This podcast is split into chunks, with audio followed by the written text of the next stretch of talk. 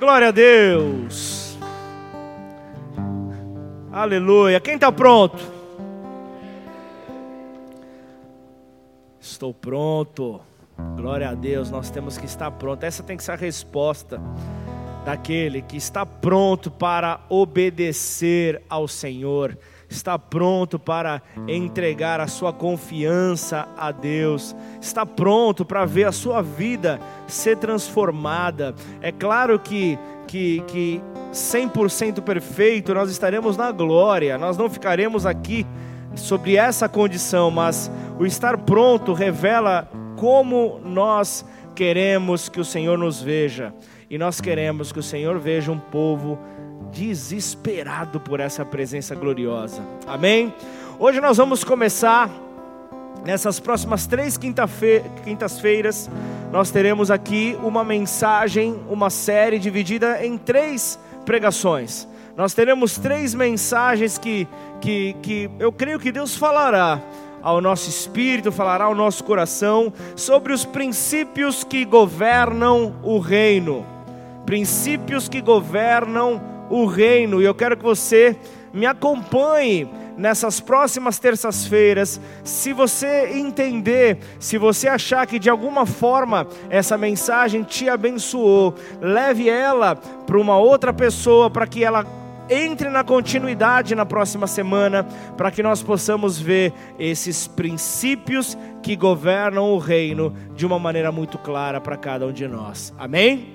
Mateus seis, trinta e três diz: buscai primeiro o reino de Deus e a sua justiça, e todas estas coisas vos serão acrescentadas. Então, buscar o reino de Deus envolve é, é, várias coisas, mas o principal é a oração. Envolve ali a nossa intercessão para que o reino seja estabelecido sobre esta terra, para que o reino dele seja estabelecido sobre as nossas vidas. O próprio Mateus seis, voltando aos versículos, no dez diz: venha o teu reino, seja feita a tua vontade, assim na terra como ela já acontece no céu.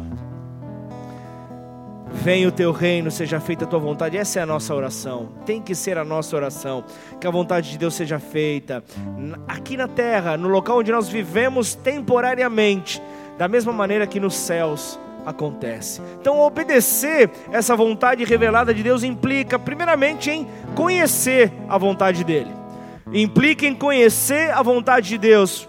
Isso fala de informação, fala de entender, entender o nosso coração, entender sobre as nossas vidas, fazer com que a palavra torne-se viva em cada um de nós, com que a palavra realmente ela possa trazer ensino, e por ela ser viva dentro de nós, nós a praticamos e agimos então conforme a direção e a vontade de Deus sobre as nossas vidas. Assim precisa acontecer sobre a minha vida, sobre a tua. Então, o reino de Deus ele é proclamado no início do ministério de Jesus aqui na terra. O início do ministério terreno de Jesus, ele começa a revelar o reino, ele começa a revelar, e no momento onde nós vemos uma, uma, uma igreja buscando ser tão politizada, nós vemos ali um Jesus anunciando é, é, de uma maneira clara, a, a, a, a vez que ele fala de uma maneira assim política, quando ele fala: o meu reino, ele não é desta terra. O meu reino, ele não é desta terra. E então ele começa a trazer princípios sobre este reino.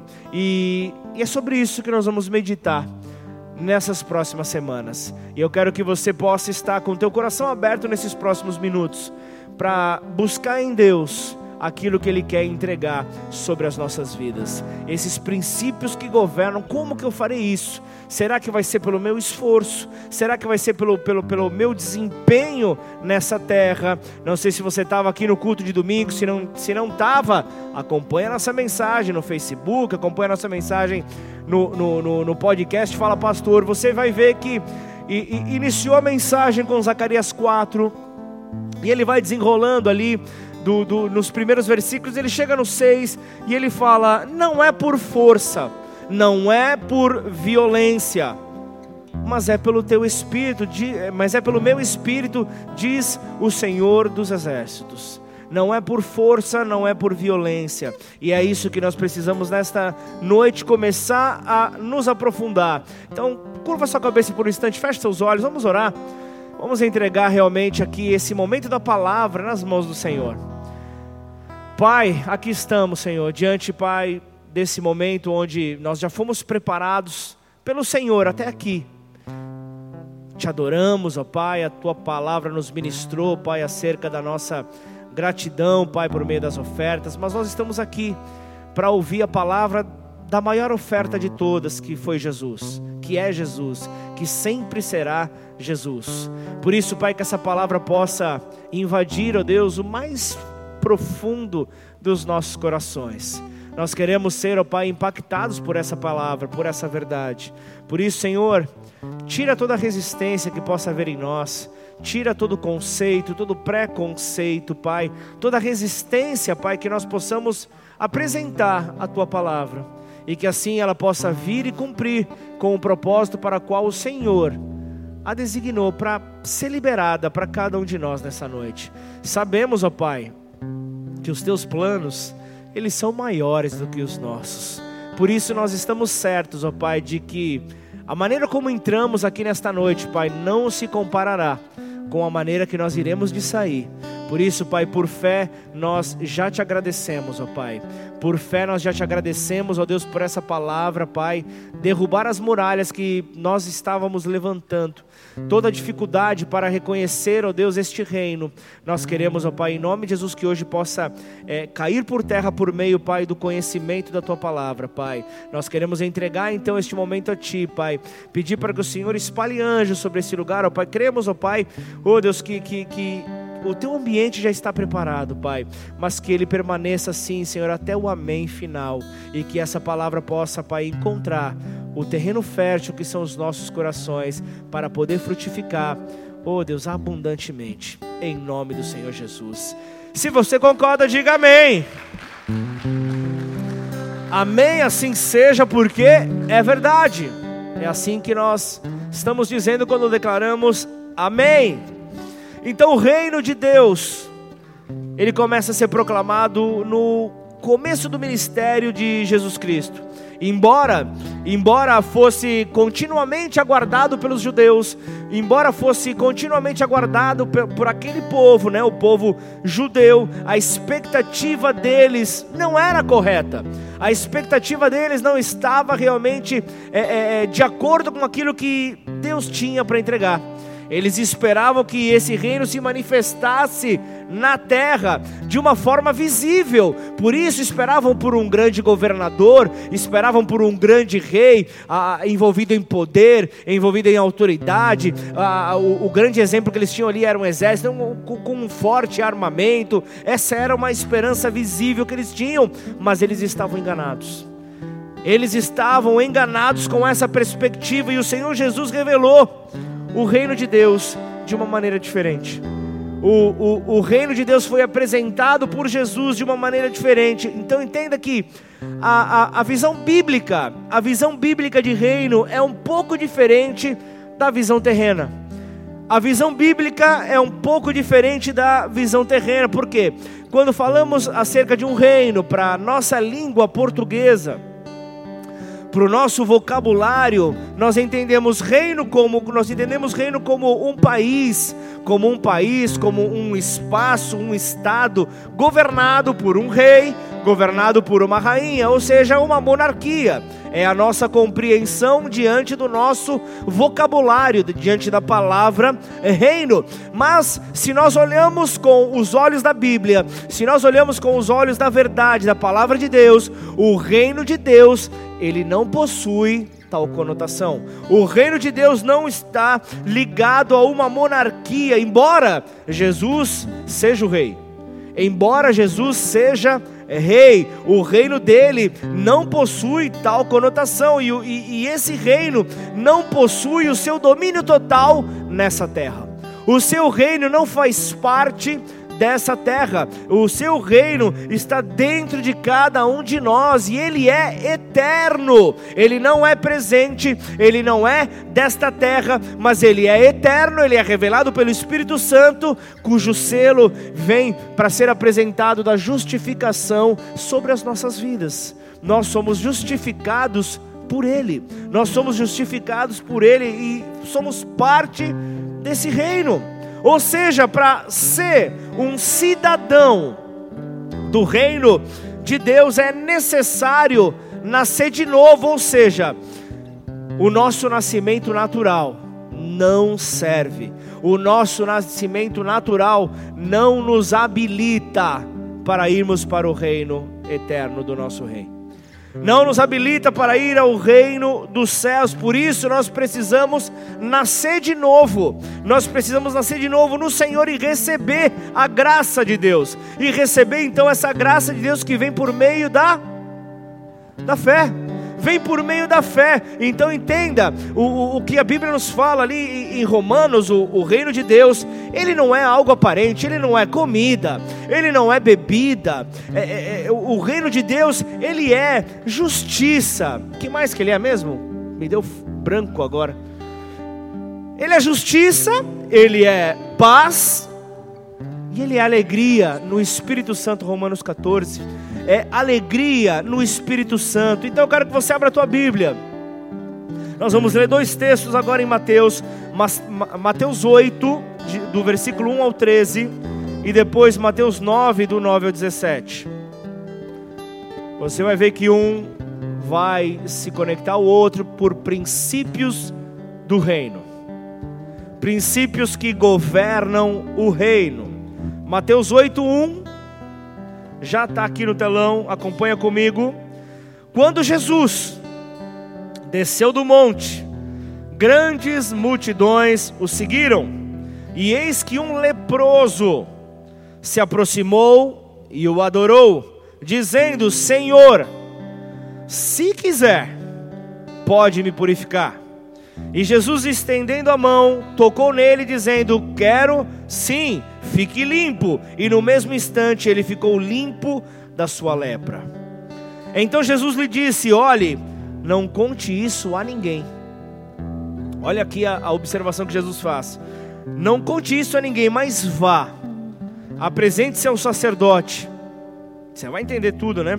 E faça a oferta que Moisés ordenou para servir de testemunho ao povo. Ou seja, ele tem que ir ao sacerdote para mostrar, ó, aquele que estava leproso, ou seja, aquele que possui aquela doença que contaminava, ele era automaticamente obrigado a sair da, da, da, da, do, do, do seu reino, sair do seu povoado e, e, e ir para um local distante. E, e, e eu, vou, eu, eu vou explicando, vamos, vamos, vamos continuando aqui para não, para não perder aqui o, o, o, o foco. Então, tendo Jesus entrado, entrado em Cafarnaum, um centurião se aproximou dele implorando: Senhor, o meu servo está na minha casa, de cama, paralítico, sofrendo horrivelmente.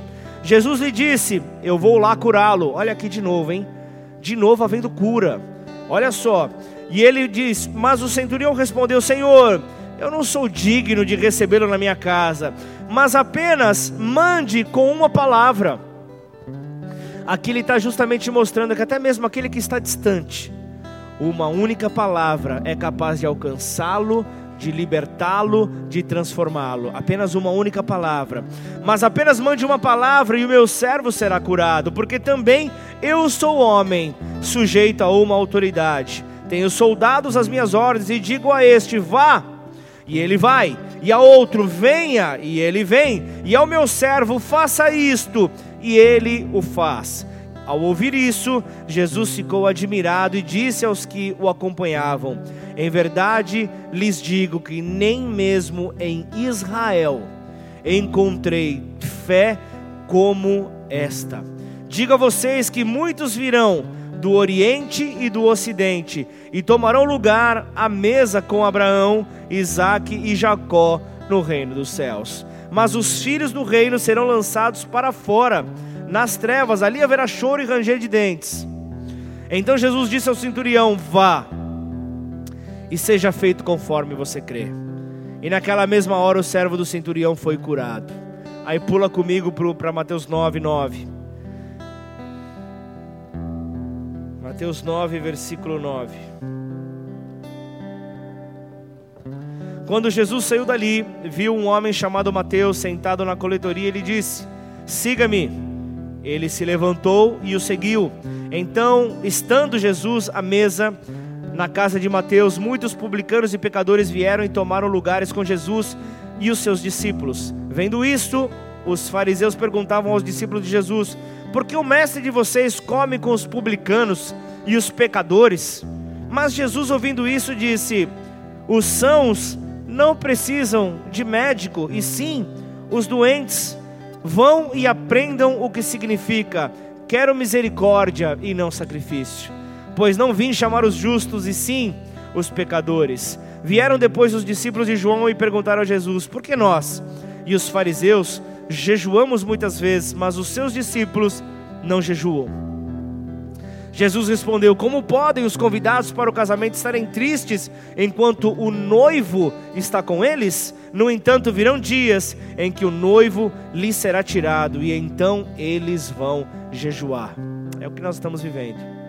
Ninguém põe remédio, re, perdão, ninguém põe remendo de pano novo em roupa velha, porque o remendo tira um pedaço da roupa e o buraco fica ainda maior. Nem se põe vinho novo em odres velhos, porque se alguém fizer isso, os odres se rompem e o vinho se derrama e os odres se perdem. Mas põe-se o vinho novo em odres novos e ambos se conservam. Então o Evangelho de Mateus, ele... Ele é o livro do Novo Testamento que aborda especificamente o tema do reino. Fala de uma maneira clara acerca do reino. E quase, e quase todos os capítulos de, de, de, deste livro de Mateus, o, o, o reino é o assunto principal. O reino é o que é abordado. Então, por outro lado, eu vejo lá no final dos evangelhos, eu vejo João dando ênfase à vida. Mateus dá ao reino, João ênfase à vida. E se nós compararmos os dois evangelhos, se nós compararmos Mateus e João, nós podemos ver que os casos que cada um deles seleciona e apresenta são absolutamente diferentes devido ao enfoque que é dado. Você vai ver ali que, que, que João enfatiza a vida, enquanto Mo, Mo, é, É, ia falar Moisés, olha só. Enquanto Mateus enfatiza o reino. Vamos lá, João vinte e um, vinte e cinco diz: há, porém, ainda muitas outras coisas que Jesus fez. Se todas elas fossem é, relatadas uma por uma, creio que nem no mundo inteiro caberiam os livros que seriam escritos.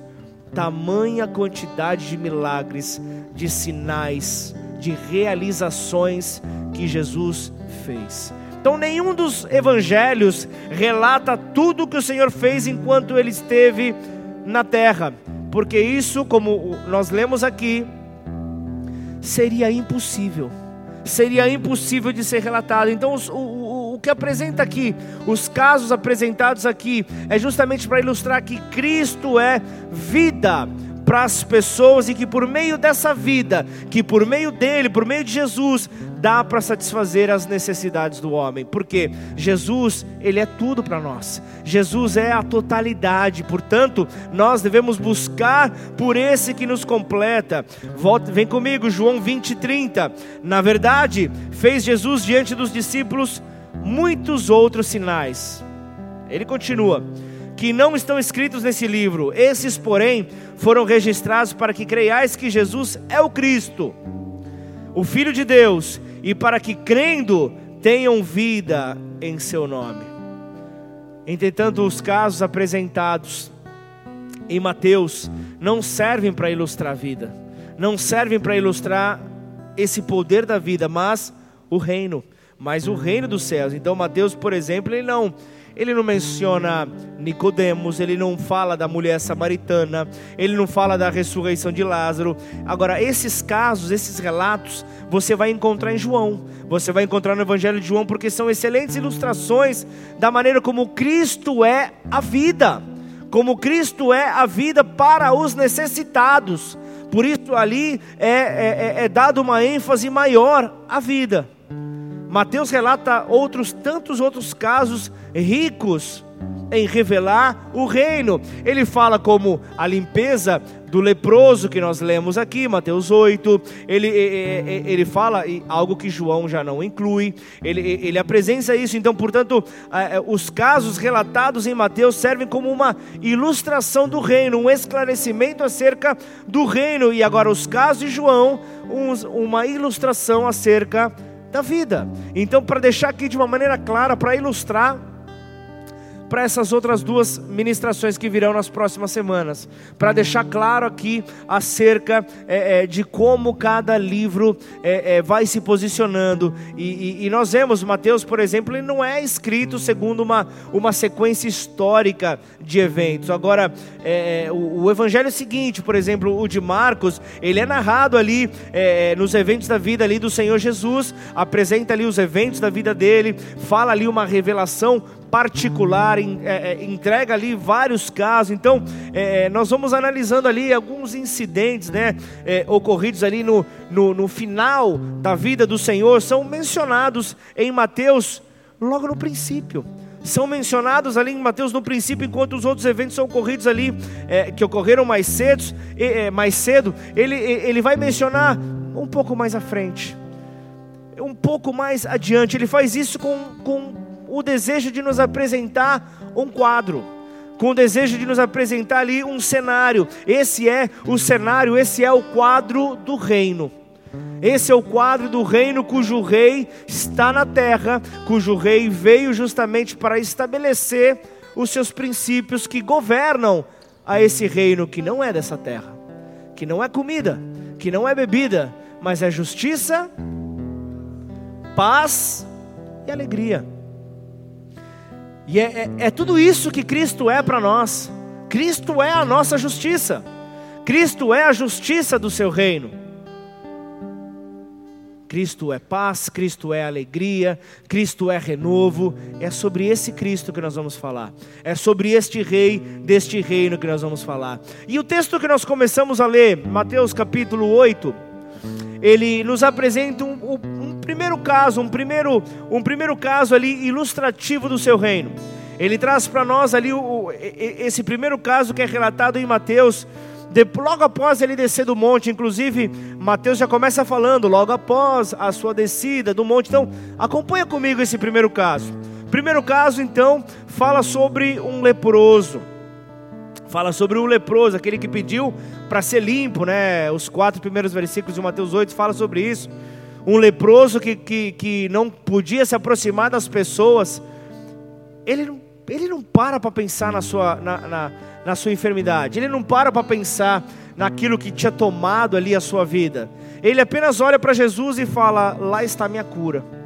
Ele vê que em Jesus há autoridade. Ele vê que em Jesus há mudança, há transformação. Então ele não tem dúvidas, ele corre em direção a Jesus. Puxa, eu estou falando de alguém que era obrigado a viver em separado.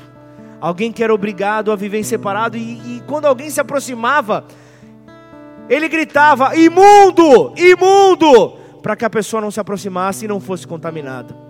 Havia um grito justamente para alertar, para que não houvesse contaminação. Então é um caso muito significativo que Jesus menciona aqui. Você vai ver isso é, na, na, na base ainda, você vai ver Levíticos treze, Levíticos catorze, falando sobre a limpeza do leproso, que era algo muito complicado, era algo muito complicado, mas Mateus oito quebra todo o paradigma. Mateus oito mostra que em Jesus os preconceitos são quebrados, em Jesus as dificuldades são quebradas e entra então a facilidade do reino. Entra a facilidade do reino. Então o, o, o leproso, ele simplesmente, ao perceber essa facilidade, ele vai em direção ao rei, ele vai em direção a Jesus, ele corre até Jesus e pediu: se possível for, Senhor, me limpa. Se possível for, tira esse peso, tira essa condenação que eu carrego, tira, se possível for, essa humilhação, tira de mim, Senhor, se possível for, me deixa limpo. Esse é o clamor desse homem. E o texto diz que Jesus fala: sim, eu quero, seja curado. E instantaneamente ali aquele homem foi limpo. Mas ó, segura aí, vai até o sacerdote que ele veja a cura em você. Dê testemunho da glória de Deus. Dê testemunho. Não, não, não, não perca, não perca a sua atenção, o foco com aquilo que não, não vai revelar. É mais ou menos assim, sai das redes sociais. Vai dar testemunho lá fora. Vai dar testemunho para o teu vizinho. Vai dar testemunho para a tua família. Vai dar testemunho para aqueles que te conhecem.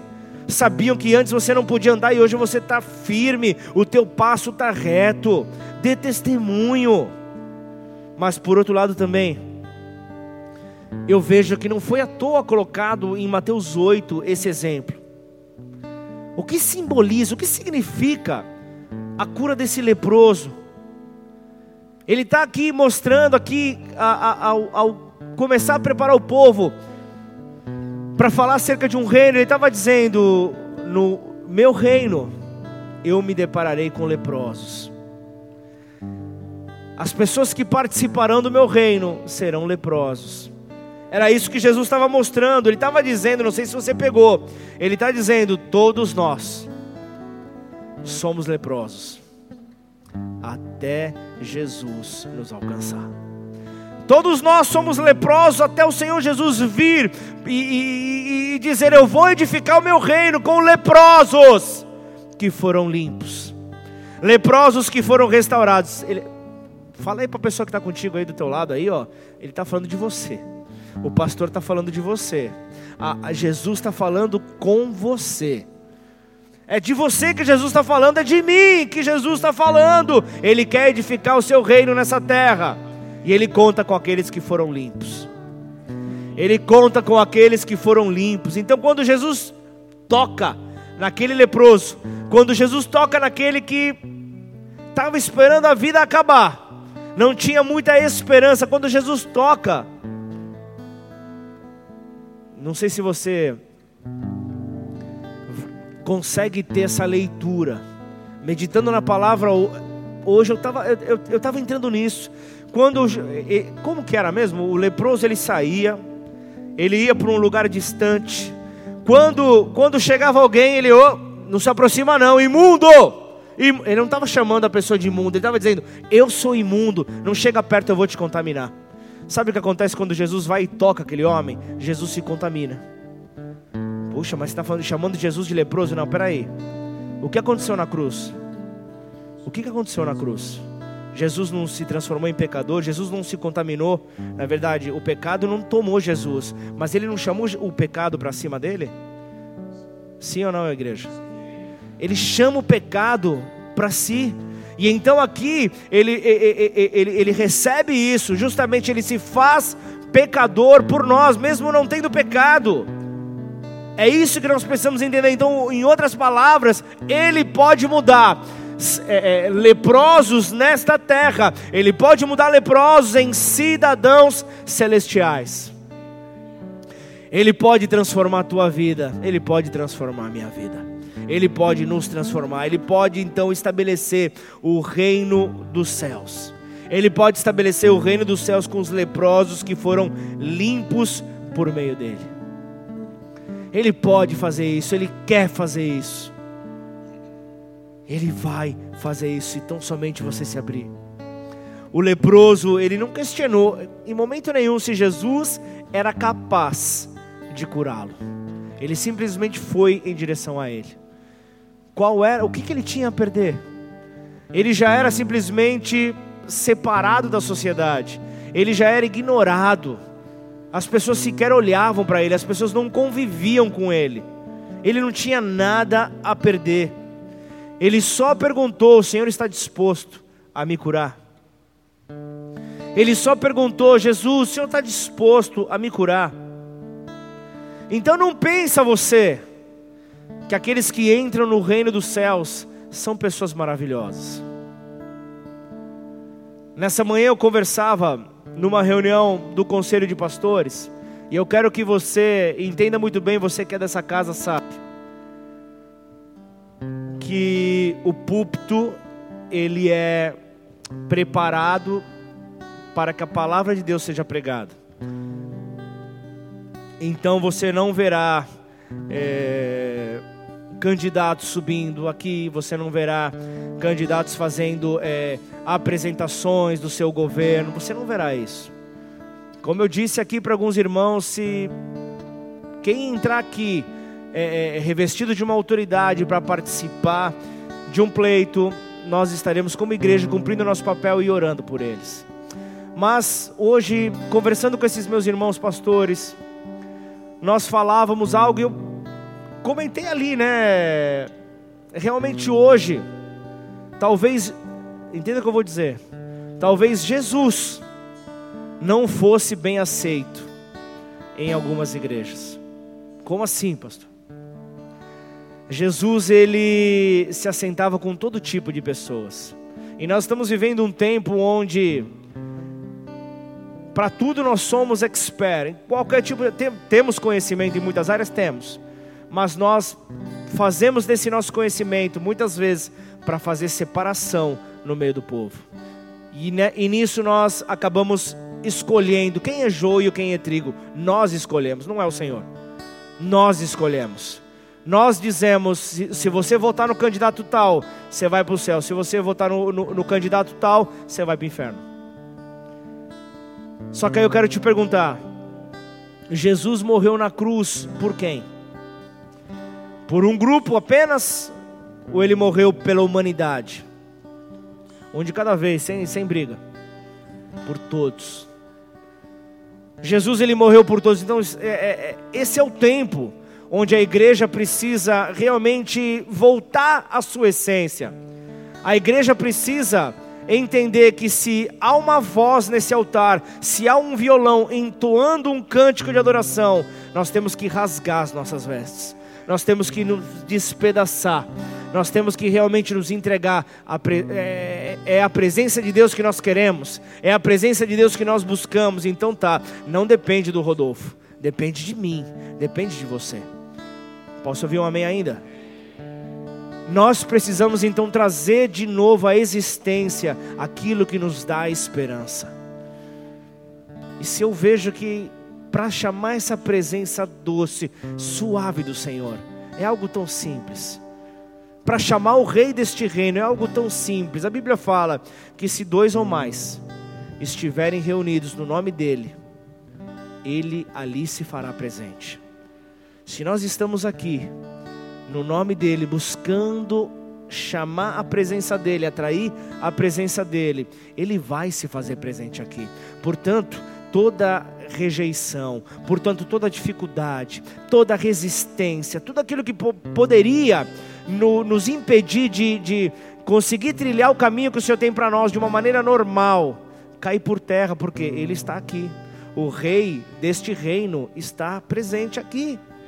E nós precisamos assim entender, e nós então temos que nos envolver nesse tempo. Falamos aí há pouco tempo sobre, sobre, sobre é, o Senhor está na terra, falarmos justamente sobre um novo ciclo de Deus, falamos sobre tantas coisas, nós nos envolvemos tanto, e nós às vezes nos esquecemos do essencial, que é amar ao nosso próximo da maneira como nós desejaríamos, desejamos ser amados.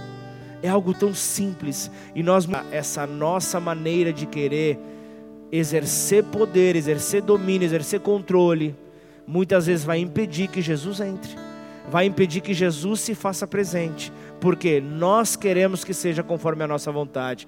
Mas a gente leu hoje aqui, Mateus seis, a nossa intercessão seja, que seja feita não conforme a minha vontade, Senhor, que seja feita a tua vontade, Pai, aqui na terra como nos céus ela acontece. Isso é o estabelecimento do reino nessa terra. Este, este é, estes são é, é, é, princípios que governam o reino do Senhor. Então, se eu entendo que ninguém pode limpar os leprosos a não ser o Senhor, eu apenas eu, eu, eu estou pronto. Como no começo do culto a pergunta foi feita, eu estou pronto a dizer: Senhor, como que o teu Santo Espírito vai passar por mim para alcançar o meu irmão? Eu estou aqui, Senhor, eu quero te entender, eu quero entender como o Senhor quer me usar, Pai. Eu estou aqui justamente para ver esse, esse leproso ser limpo, como eu quero permanecer limpo, como eu fui limpo um dia, Como um dia teve alguém, como certamente esse exemplo cabe a você também, teve alguém que teve uma atenção com você, recebeu você do jeito que você chegou, não importava, talvez nem você acreditasse em você. Pelo menos eu dou exemplo do que era a minha vida. Eu mesmo não acreditava em mim, mas eu entrei como esse leproso aqui. Só o Senhor Jesus tem poder para me curar, só o Senhor Jesus tem poder para me limpar. Por isso que eu tenho a perder. Senhor, se o Senhor quiser me limpar, eu estou aqui. O que eu tenho para te oferecer são os meus pecados, Senhor. Eu estou cheio deles, inclusive, Pai, está aqui. Eu estou aqui, Senhor, me limpa. Me limpa, que esse é o meu desejo. Então, entenda que todos somos leprosos, mas temos sido lavados pelo sangue do Cordeiro. E a sua vida tem nos invadido. A sua vida tem tomado a cada um de nós. Então, segundo Levítico catorze, a purificação da lepra requeria ali é, o sangue de uma ave. Era derramado o sangue ali. Havia também a água para fazer a participação desse, dessa, dessa limpeza, dessa purificação. Enquanto que o sangue representa o sangue do Senhor Jesus, a água representa a vida. Então o sangue vinha para purificar e a água vinha para trazer vida. Então nós fomos lavados com o seu sangue e com a sua vida. Amém ou não? Você pode aplaudir o nome do Senhor por causa disso? Isso está sobre a minha vida, está sobre a tua. Aleluia. Primeiro, abra, abra a tua Bíblia, primeiro Coríntios seis, versículo nove.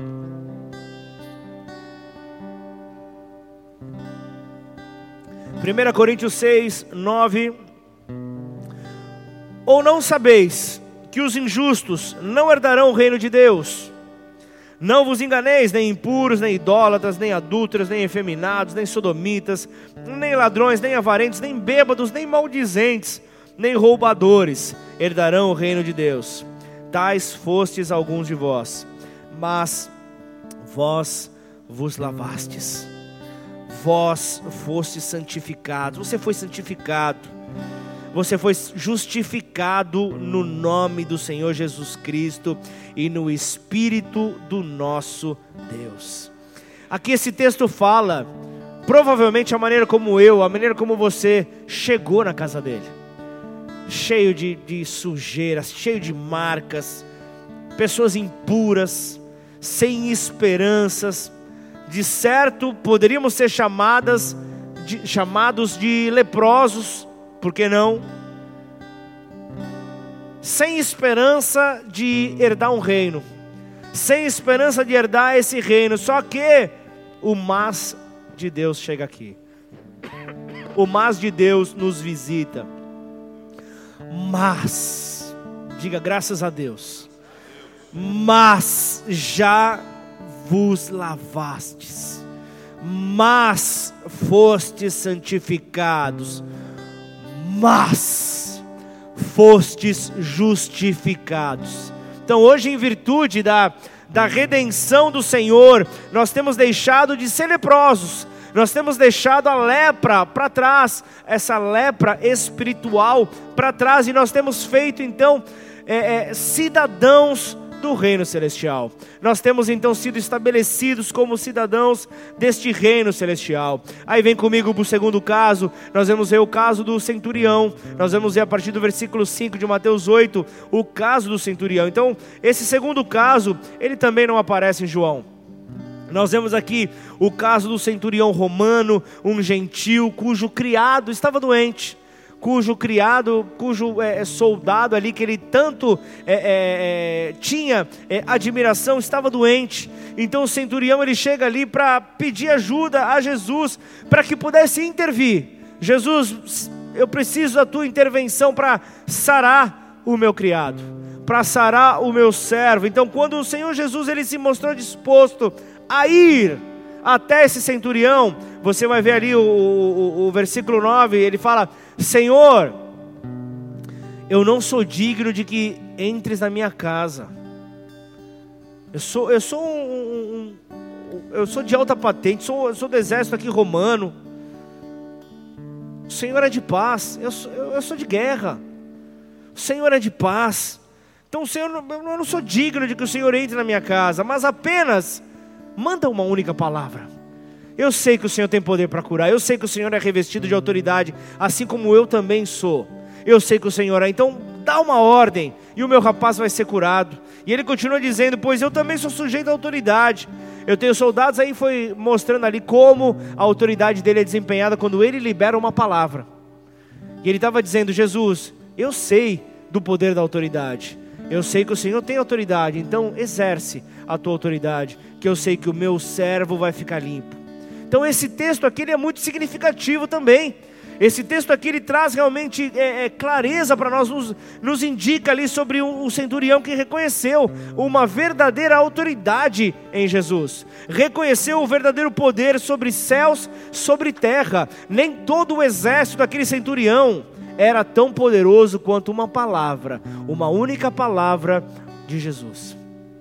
É isso que o centurião está mostrando aqui. Então, em, então enquanto esse, esse, esse caso de autoridade é encontrado em Mateus, porque ele serve como uma ilustração do reino de Deus, ele fala que o reino, o reino é a autoridade de Jesus. Ele está falando, ó, neste reino nós temos uma única autoridade e ela vem do Senhor Jesus, ela vem do Filho de Deus. Então no final, Mateus, é, ele vai trazendo ali, é, Mateus vinte e oito, versículo dezoito e dezenove, ele fala, toda autoridade me foi dada no céu e na terra, vá portanto, façam discípulos, vá portanto igreja Bola de Neve. Ele está dizendo isso para nós no ano de dois mil e vinte e dois, vá portanto família Bola de Neve Ribeirão Preto, vá, façam discípulos de todas as nações. Ele está dizendo, eu não coloco limites para que a minha palavra possa alcançar, para que a minha palavra possa derrubar barreiras, fronteiras, libera a palavra. Por isso é tempo de espalhar o evangelho sobre a terra, é tempo de espalhar o evangelho em todo lugar por onde nós formos. Então, quando nós sairmos para pregar o evangelho, nós precisamos fazer isso com a autoridade do Senhor desse reino, não com medo, não com dificuldade, não oprimido, mas com a certeza que na ousadia do Espírito, nós vamos levar vida para aquele que estava morto. Nós vamos levar então os fundamentos, o, os princípios deste reino, para ser então impregnado na vida daquelas pessoas que precisam ouvir acerca deste rei. Então o caso deste centurião, ele fala acerca de uma ilustração de fé. Ele, ele, ele vê, Jesus ele, ele se admira com a fé desse homem. Então ele, ele fala justamente que o povo deste reino deve ser um povo de fé. Deve ser um povo que se mova por fé. Mas ok pastor, o que é a fé? O que é a fé? O que é a fé? A fé ela não é fácil de definir. Por mais que você vá em Hebreus onze, você veja ali um, um significado, nós temos ali uma definição para aquilo que é fé. Põe no telão, por favor, Hebreus onze, um.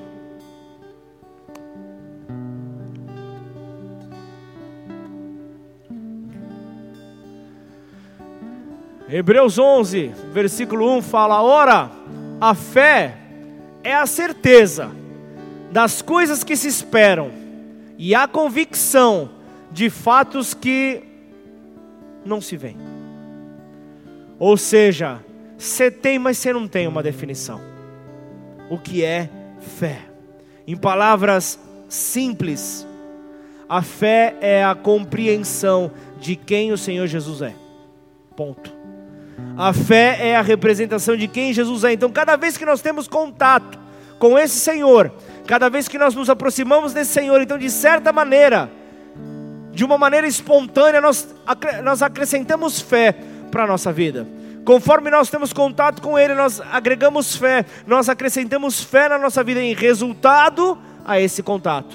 Em resultado a essa experiência com Jesus, nós agregamos fé na nossa vida. Então o centurião, o centurião, ele disse que não era necessário que Jesus fosse pessoalmente até lá, até a sua casa, para poder curar a, a, a, ao seu criado, porque ele aprendeu, ele aprendeu que ele era a autoridade mais elevada, ele era a autoridade mais elevada e que toda a autoridade estava nas suas mãos. Ele estava dizendo, Jesus, eu sei, o querer e o realizar estão nas suas mãos, então cura o meu servo, libera uma palavra para ele.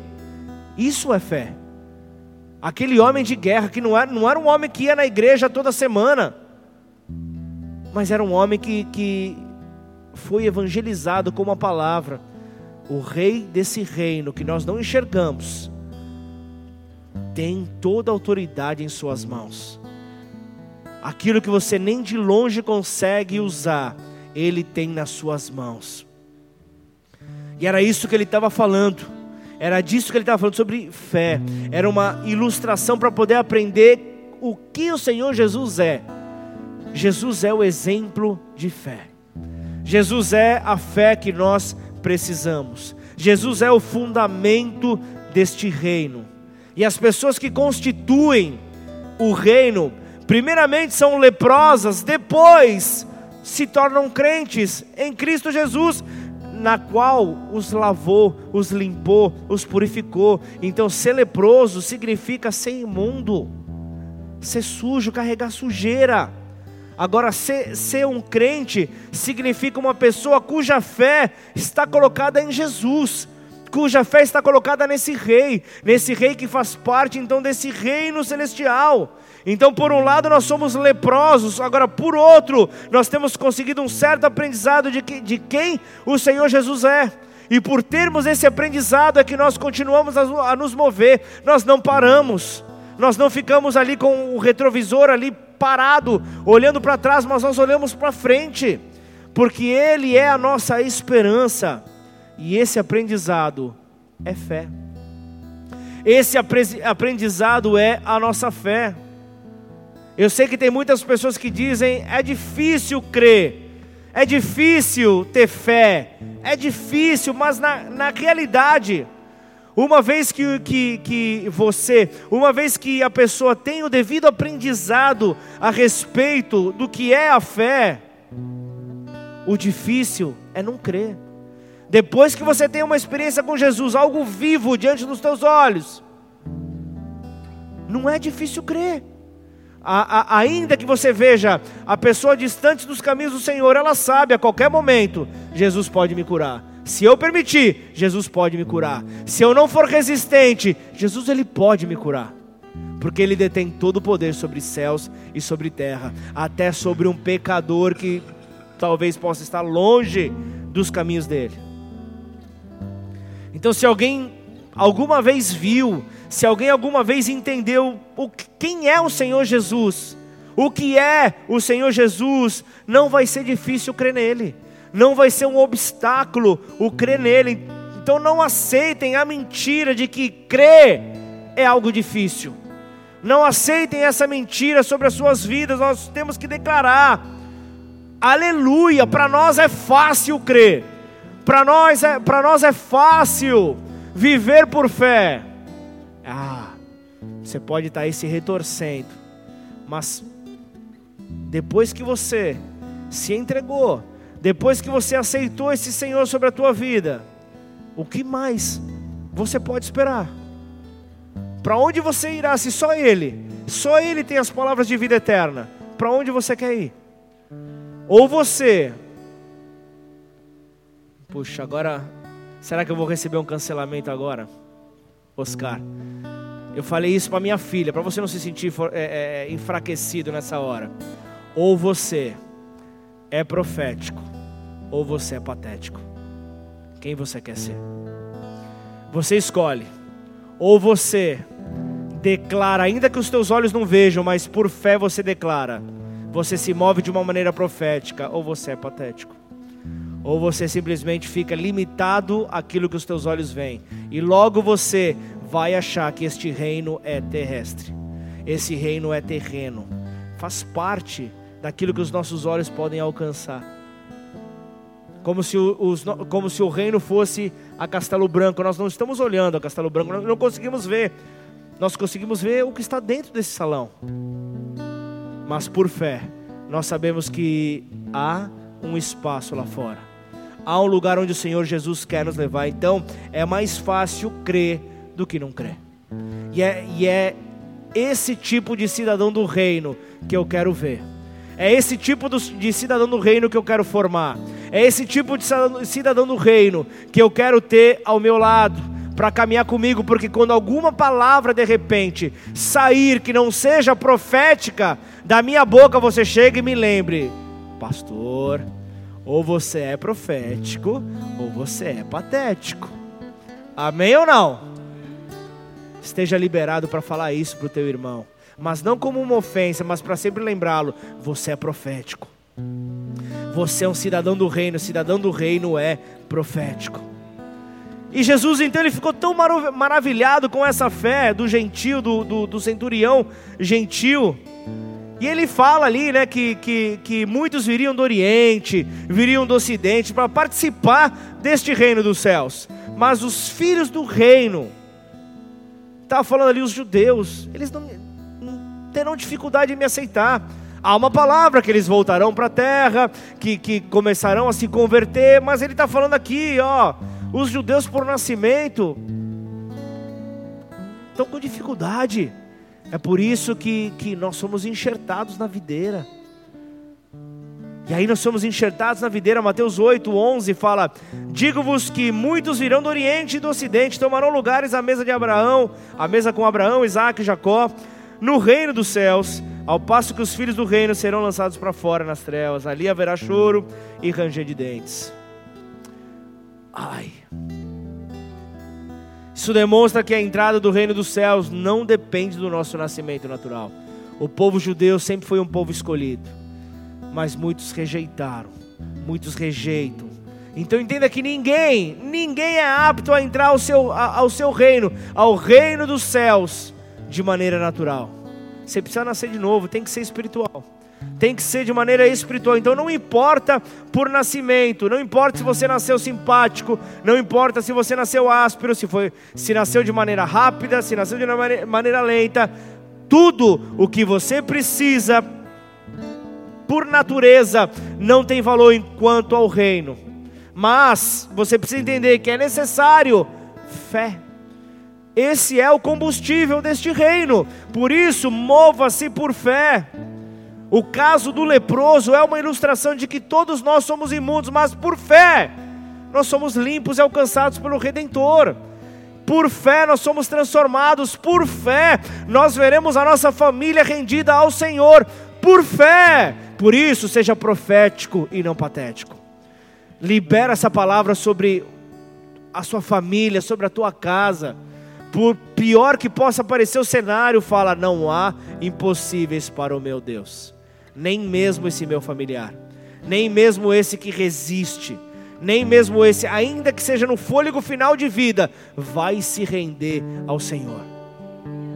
Seja profético, seja profético, que a fé simplesmente ela começa a ser exercida diante daqueles que se movem de maneira profética. A fé começa então a crescer, a fé começa então a se desenvolver. É, é, é, é, qual é então a origem da fé? Atos treze, Atos treze, quarenta e oito, os gentios ouvindo isso, regozijavam-se e glorificavam a palavra do Senhor e creram todos os que haviam sido destinados para a vida eterna. A nossa origem, o nosso destino, a vida eterna, a eternidade. E quando eu vejo aqui, aqueles que haviam sido destinados para a vida eterna, o termo destinados fala registrados. Aqueles que foram registrados para a vida eterna, o, o povo que está registrado no livro de Deus. O povo que está registrado no livro do, de, do Deus vivo. E aqui um terceiro caso para a gente encerrar. O arrecadador de impostos. Mateus nove, nove. Partindo Jesus dali, viu um homem chamado Mateus sentado na coletoria e disse: segue-me. Ele se levantou e seguiu. Então aqui Mateus nove fala sobre o arrecadador de impostos. É outro caso que serve como ilustração desse reino. Então fala que Mateus foi publicano.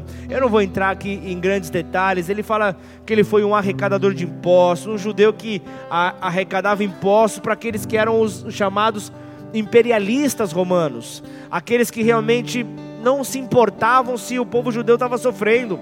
E os publicanos, eles eram desprezados pelo povo judeu. Os publicanos eram desprezados porque eles ajudavam os romanos imperialistas. Você parou para pensar Por que que eu falei hoje de manhã que Jesus não, entrar, não entraria hoje em muitas igrejas? Mas eu vejo um Jesus que, desde o princípio, quando ele vai levantar os seus discípulos, ele levanta um zelote. E ele levanta um inimigo dos judeus. Ele levanta para participar do próprio time, um coletor de impostos. Você tem noção como que devia ser o almoço de domingo de Jesus com seus discípulos? Só gente boa, corintiano, palmeirense, São Paulino, Santista, tudo junto. Ponte Preta, Campinas, Botafogo, Comercial, tudo na mesma mesa. Falando o nosso, o, o, o nosso princípio. O que nos une é muito maior do que as nossas diferenças. Por isso, porque nós temos um propósito, nós vamos seguir juntos. Quando alguém tem um propósito, as diferenças não causam divisão. Quando nós temos um propósito em comum, que é Jesus, nós temos um alvo, nós temos um foco, e nós conseguimos assim respeitar a todos. E eu olho aqui, eu vejo várias famílias, eu vejo diversas criações, culturas, educações, mas eu vejo um único povo, eu vejo um único povo, como Jesus nos vê, um único povo, todos dignos de nos sentarmos à mesa com o Mestre, todos dignos de nos sentarmos à mesa com Jesus, e, e, e, e Mateus era um desses desprezados. Ajudavam então os romanos imperialistas a causar prejuízo naquele povo. Em termos espirituais, Mateus era um leproso, que Jesus chamou para ser do Dream Team apostólico. Ele falou, você vai ser um trans- transformador, você vai ser pescador também, você vai pescar vidas, você vai ver o ministério deste reino dos céus, começando a gerar então tanto barulho na terra, que no ano de dois mil e vinte e dois o povo vai estar reunido lá em Ribeirão Preto, ouvindo acerca desse meu reino. Ainda que Mateus, na sua condição natural, não fosse leproso, ele recebeu fé, ele recebeu uma porção de fé. Então a, a, a, a, essa porção de, pé, de, de fé o, o, o moveu, e essa lepra espiritual que ele carregava se foi, e a fé veio. E essa fé foi o que habilitou para caminhar ao lado de Jesus. E então com Jesus ele encontrou um banquete. Com Jesus ele tinha um banquete. Esse banquete é mencionado no versículo seguinte, Mateus nove, dez. E sucedeu que estando lá ele em casa, à mesa, muitos publicanos e pecadores vieram e tomaram lugares com Jesus e seus discípulos. Lucas cinco, vinte e sete, vinte e nove. Passadas essas coisas, saindo viu um publicano chamado Levi, É, assentado na coletoria, e disse, segue-me. Ele se levantou e deixando tudo o seguiu. Então lhe ofereceu Levi um grande banquete em sua casa, e numerosos publicanos e outros estavam com eles à mesa. Jesus sentado com publicanos. Jesus ele olhava o que eles poderiam ser lá na frente. Jesus ele olha assim dessa maneira. Então esse grande, esse grande banquete preparado por Mateus, ele celebra um grande banquete para festejar a sua entrada no reino. É essa alegria que eu e você temos que ter por fazermos parte desse reino, por sermos participantes desse reino. Então enquanto Jesus ele aproveitava desse banquete, enquanto Jesus ele desfrutava desse banquete, as pessoas religiosas é, é, que tinham tantas regras, que tinham tantas ressalvas, se sentiam incomodadas, se sentiam perturbadas. Tantos os religiosos antigos, os discípulos dos fariseus, como os religiosos novos, os discípulos de João Batista também estavam incomodados, estavam ali incomodados. Mateus nove, onze, é, ora vendo isso os fariseus perguntaram aos discípulos, porque come o vosso mestre com publicanos, pecadores? Mas Jesus ouviu e disse, os sãos não precisam de médico, mas sim os doentes. Ele estava dizendo aqui, eu não vim para quem está bonzinho, eu não vim para quem é, é, é saudável, eu vim para quem tem problema, eu vim para quem tem problema. Ele veio para nós, ele veio para nos restaurar.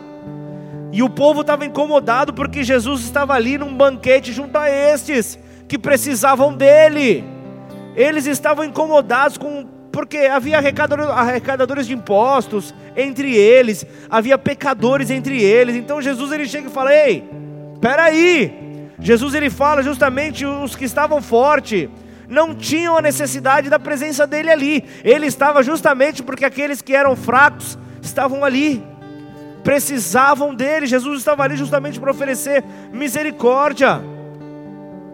E aí os discípulos de João também falaram: oh, mas peraí, por que que, por que que os teus discípulos não jejuam? E aí, aí Jesus tá, traz uma palavra e fala: peraí, a presença do noivo, na presença do noivo há alegria. Enquanto o noivo está presente, você entenda que o ambiente sempre será agradável.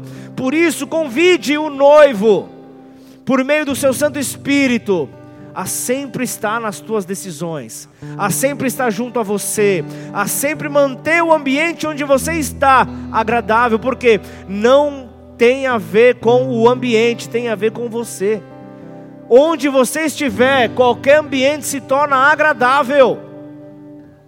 Por isso, deixa de ser mala sem alça, deixa de ser aquele que gera incômodo, que só dá trabalho. Seja alguém agradável, seja alguém que carrega o reino dos céus dentro de você. Quando você chegar, você tem que anunciar: o reino dos céus é chegado. Em qualquer ambiente, onde você chegar, o reino dos céus tem que se manifestar, o ambiente agradável tem que chegar. Então entenda que a, a, na, na sua condição de semente no reino, O, o, o, o Senhor Jesus não somente ele é o Salvador, é, é, o Senhor e o Rei, mas ele também é o noivo, que está à espera da noiva, e é por isso é que ele trata da sua noiva da melhor maneira, porque haverá então a, a, as bodas, o grande encontro, e ele quer ver isso acontecer. Então na presença do noivo não há necessidade. Imagina você ir numa festa, aquele banquete preparado, você fala: não, estou de jejum. Você vai entristecer o noivo que preparou com todo carinho aquele banquete para você. Ele preparou aquele banquete para você, então não é o momento. Era isso que ele estava dizendo. Era, era isso que ele estava falando. Na presença do noivo nós temos que nos alegrar. Na presença do noivo tem que ser motivo de alegria, felicidade. Todos nós temos que nos deleitar no Senhor. Então no primeiro caso dessa noite, no primeiro caso dessa noite do leproso, falava de limpeza. Primeiro, primeiro caso falava de limpeza. No segundo, do centurião, fala da fé em contraste ao nascimento natural. E no último caso, no terceiro caso, o arrecadador de impostos fala do deleite, da alegria, do prazer que é estar no reino de Deus, quer fazer parte desse reino de Deus. Então uma vez que nós somos limpos, uma vez que nós somos fortalecidos, nós recebemos fé. Nós recebemos fé, nós temos que ir ao banquete da melhor maneira. Afinal de contas, você vai numa festa de, com qualquer tipo de veste? Você vai de qualquer maneira? Não, nós temos que ir com as vestes preparadas, as vestes limpas, as vestes realmente agradáveis. É assim que nós vemos ali, ó, Mateus nove, dezesseis, para finalizar: ninguém põe remendo de pano novo em veste velha. Não dá. Ele está dizendo ali, Jesus... Jesus ele é a, a, as, a, as nossas vestes das bodas, e ele estava ali mostrando ali, porque o remendo tira parte da veste e fica maior a, a, a rotura. Nem se põe vinho novo em odres velhos, do contrário rompe-se os odres, derrama-se o vinho, os odres se perdem, mas se põe vinho novo em odres novos. Então não dá, não dá para celebrar a festa das bodas, a menos que nós estejamos vestidos com as vestes apropriadas. Isso fala de vestes novas. Então o Senhor vai arrancar toda veste de tristeza, toda veste de condenação, e colocará uma veste de alegria sobre as nossas vidas. Colocará vestes de louvor, trajes de louvor. Então com, esse, com essas vestes novas nós seremos revestidos, porque nós entenderemos que Cristo, o reino de Deus é o que mesmo, Wagner? Justiça. O revestimento, o revestimento dessa, dessas vestes é a justiça de Cristo em nós. A justiça de Cristo em nós que vai nos tornar aptos a desfrutar desse reino. Fica de pé no seu lugar em nome do Senhor Jesus. Pai, libera essas, libera essas palavras sobre nós, ó Pai. As vestes novas, as, a alegria nova sobre as nossas vidas. Nos faça viver, Pai, aquilo que o Senhor tem para nós. Cristo é o odre novo, Cristo é o vinho novo, Cristo é o odre novo que conserva essa alegria em nós. Antes éramos leprosos, antes, antes éramos sujos, mas fomos lavados no sangue, fomos lavados com vida, e agora nós cremos nele, porque temos fé. Porque nós temos fé, nós cremos nele, e isso já nos basta. O banquete é preparado para nós, e então a alegria toma conta de um filho, de uma filha. Por isso, Pai, é no teu santo e glorioso nome que nós queremos aqui, Pai, colocar, Senhor, nessas mensagens, ó Pai, de, de, de, de edificação, de ensino, Pai, que possamos crescer em conhecimento, Pai, e esse conhecimento deixe de ser uma simples informação e se torne sabedoria, que essa sabedoria nos direcione para mais perto do Senhor, nos ajuda, Pai, a viver tudo que o Senhor tem para nós. Sabemos que o Senhor não veio para renovar a, a Moisés, não veio para renovar a lei ali sobre Moisés, muito menos para misturar essa lei com graça, mas o Senhor veio para nos dar vida nova, o Senhor veio para nos dar vida nova, e para nós o reino dos céus significa um lar, o reino dos céus significa uma morada, significa a nossa casa, porque nessa terra eu e você somos peregrinos, eu e você somos simplesmente forasteiros nesta terra. O reino dos céus para os cristãos é esperança, é algo real. Por isso, em nome de Jesus, que nessa hora aqueles que são cidadãos dos céus, aqueles que são revestidos dessa veste nova, estão dentro desse odre novo, desse recipiente novo, para que a alegria não se perca, para que a alegria não desapareça. Nessa hora, nós esperamos por um grande banquete. E o Senhor nos dá a oportunidade de termos pequenos flashes desse banquete, ao vermos em cada reunião nossa um pecador que se arrepende e entrega a sua vida a Jesus. Então, se esse é teu desejo, se você veio aqui nessa noite, talvez você tenha tido duas condutas, uma na igreja, outra fora. Talvez você tenha caminhado sobre o engano, tenha caminhado sobre o peso de um, de um pecado, por não ter conhecimento. Sabe que está errado, mas não tem conhecimento de como sair desse peso.